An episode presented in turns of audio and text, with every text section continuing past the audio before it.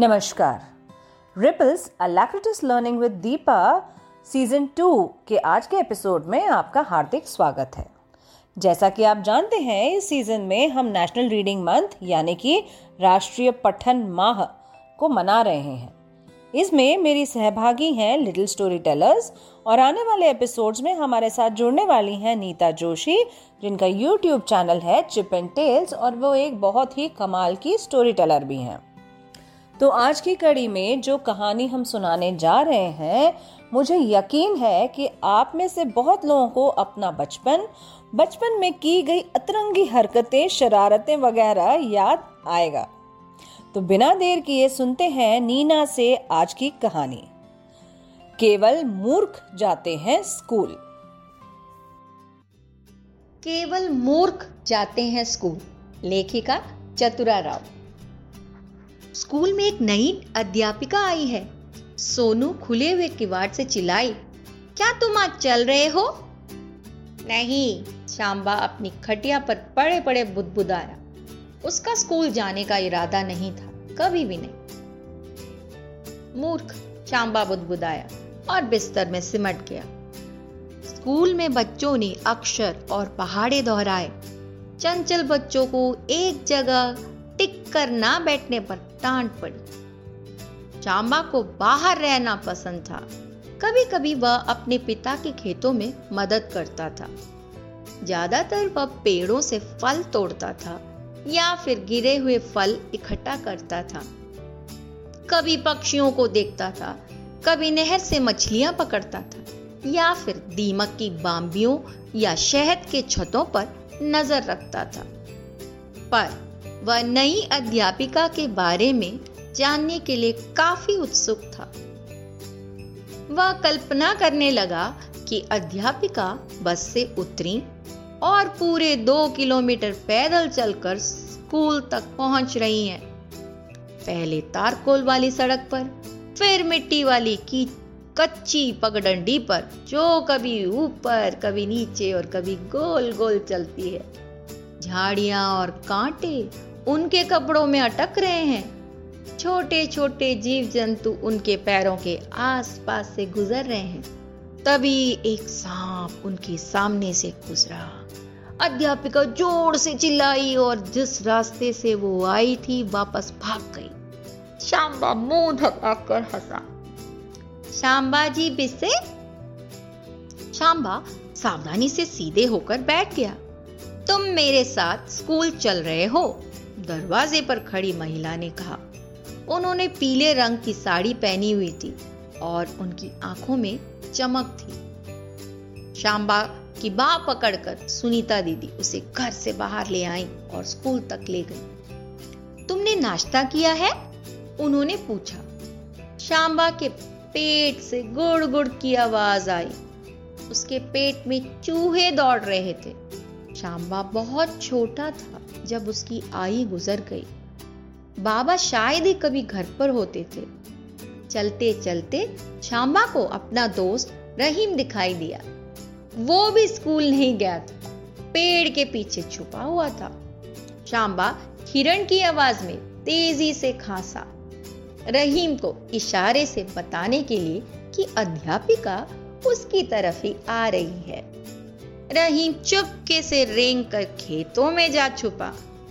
रहीम बिल्ली की तरह मिमियाया। शाम्बा उसका इशारा समझ गया।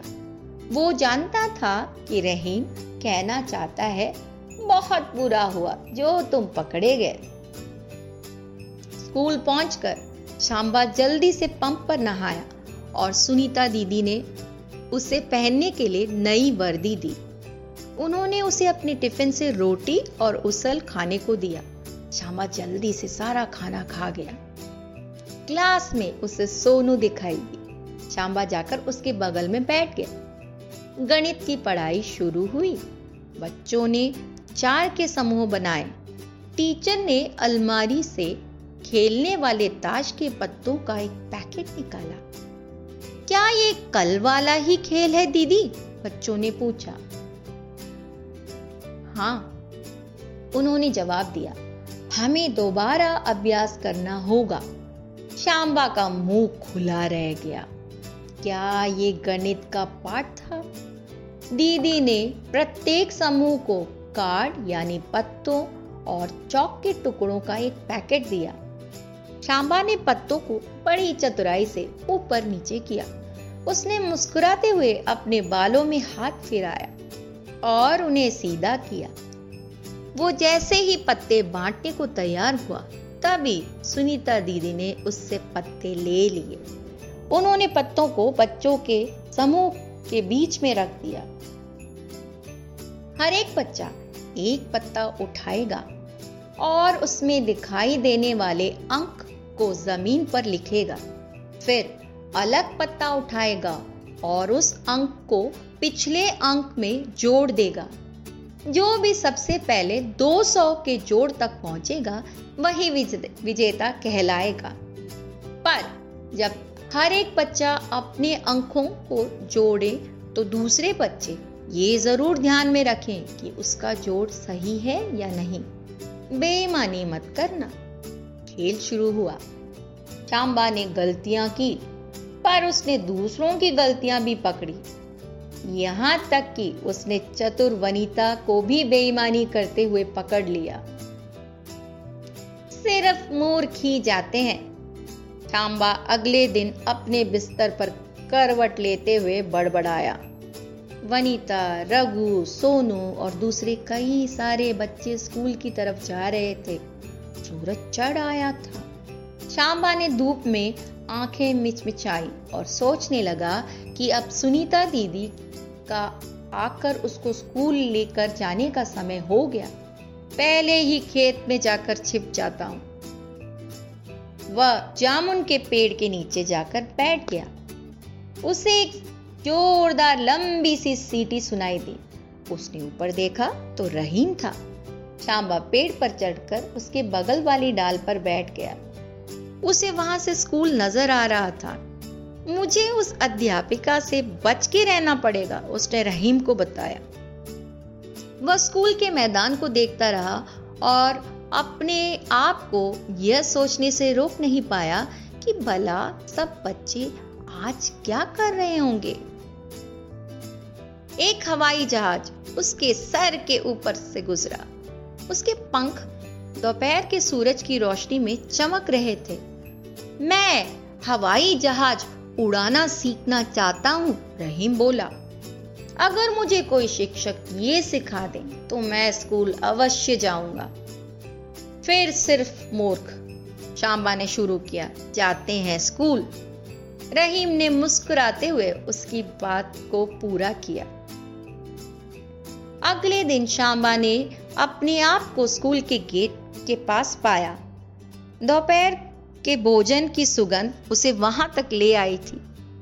वो चुपके से बरामदे में आ पहुँचा। एक प्लेट उठाई और सभी बच्चों के साथ दोपहर के भोजन की कतार में खड़ा हो गया। भोजन के पश्चात सभी ने मैदान में पकड़म पकड़ाई और लुक्का छुपी खेला। तभी कहीं दूर से कोई चिल्लाया, सांप सांप! शांबा भागकर सबसे पहले वहाँ जा पहुँचा। ननेटी, उसने सांप का नाम लेते हुए कहा। वो एक धारीदार किलबैक सांप था। सुनीता दीदी बच्चों की भीड़ से जूझती हुई सामने आई और शाम्बा को कंधों से पकड़ लिया। सावधान, उन्होंने चेतावनी दी। ये जहरीला नहीं है शाम्बा ने कहा। उसने सांप को झाड़ी के तने से उठा लिया और आसानी से पकड़ लिया। बच्चों की भीड़ उसके करीब आ गई। इतना लंबा नन्नेटी मैंने इससे पहले कभी नहीं देखा। अरे, क्या हम इसे गणित की कक्षा में नाप सकते हैं? शाम्बा ने पूछा। अगर तुम्हें पक्की जानकारी है कि ये सांप काटेगा नहीं और बिल्कुल सुरक्षित है, सिर्फ़ तभी। उसने सांप के सर को दीदी से थोड़ा दूर करके पकड़ा। दीदी ने सावधानी से सांप की पीठ पर उंगली रखी। उन्होंने सांबा पर विश्वास किया। हम सांप की लंबाई के साथ एक धागा या एक रस्सी को पकड़ेंगे, उन्होंने कहा। उनकी आवाज़ में दृढ़ता थी। लेकिन पाठ समाप्त होने पर इसे जाने देंगे, दीदी ने ज़ोर देकर कहा। क्या हम एक घोर पड़ को भी नाप सकते हैं? श्यामा ने पूछा उससे मालूम था कि ये बड़ी छिपकलियाँ कहाँ धूप सेंकती है?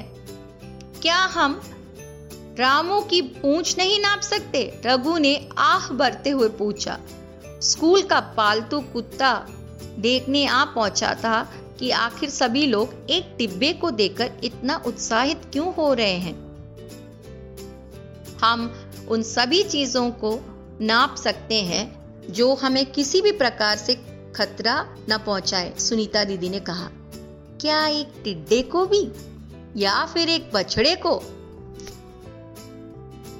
एकाएक शाम्बा को याद आया।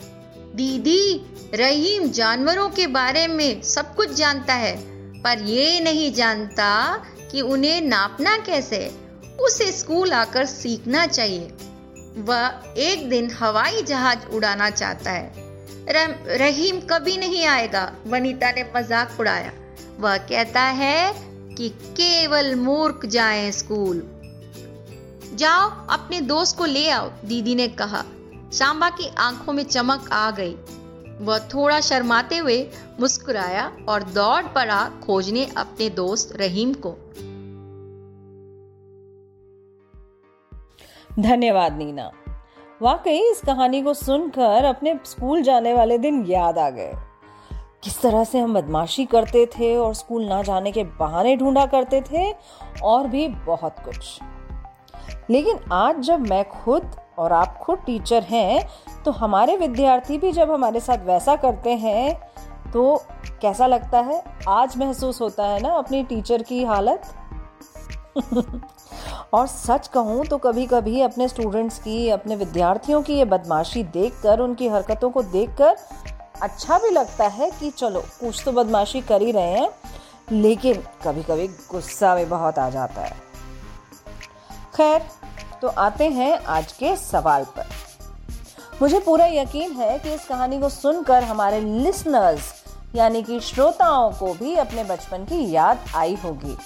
और जो विद्यालय जाने वाले बच्चे हमें सुन रहे हैं, उन्हें स्कूल में की हुई अपनी शरारतें या दूसरों की बदमाशियाँ याद आ रही होंगी। तो आइए सुनते हैं आज का सवाल। आप अपने विद्यालय में बिताया हुआ समय याद करें और अपना सबसे यादगार अनुभव हमारे साथ शेयर करें, साझा करें। यह सबसे अच्छा या मस्ती वाला या कम अच्छा या किसी भी तरह का यादगार अनुभव हो सकता है। तो जल्दी से अपना फ़ोन उठाएँ, रिकॉर्डर में अपना अनुभव रिकॉर्ड करें और हमें three story teller six six three at the rate Gmail dot com पर भेजें। T H R E E S T O R Y T E L L E R S six six three at the rate Gmail dot com आपका यह audio message आने वाले special episode में publish किया जाएगा। अपने audio message में episode का नंबर जिस एपिसोड के सवाल का आप जवाब दे रहे हैं, अपना नाम और अपने बारे में थोड़ी जानकारी, जैसे कि आप विद्यार्थी हैं या आप अपने बचपन का कोई अनुभव हमें सुना रहे हैं, ये ज़रूर बताएँ।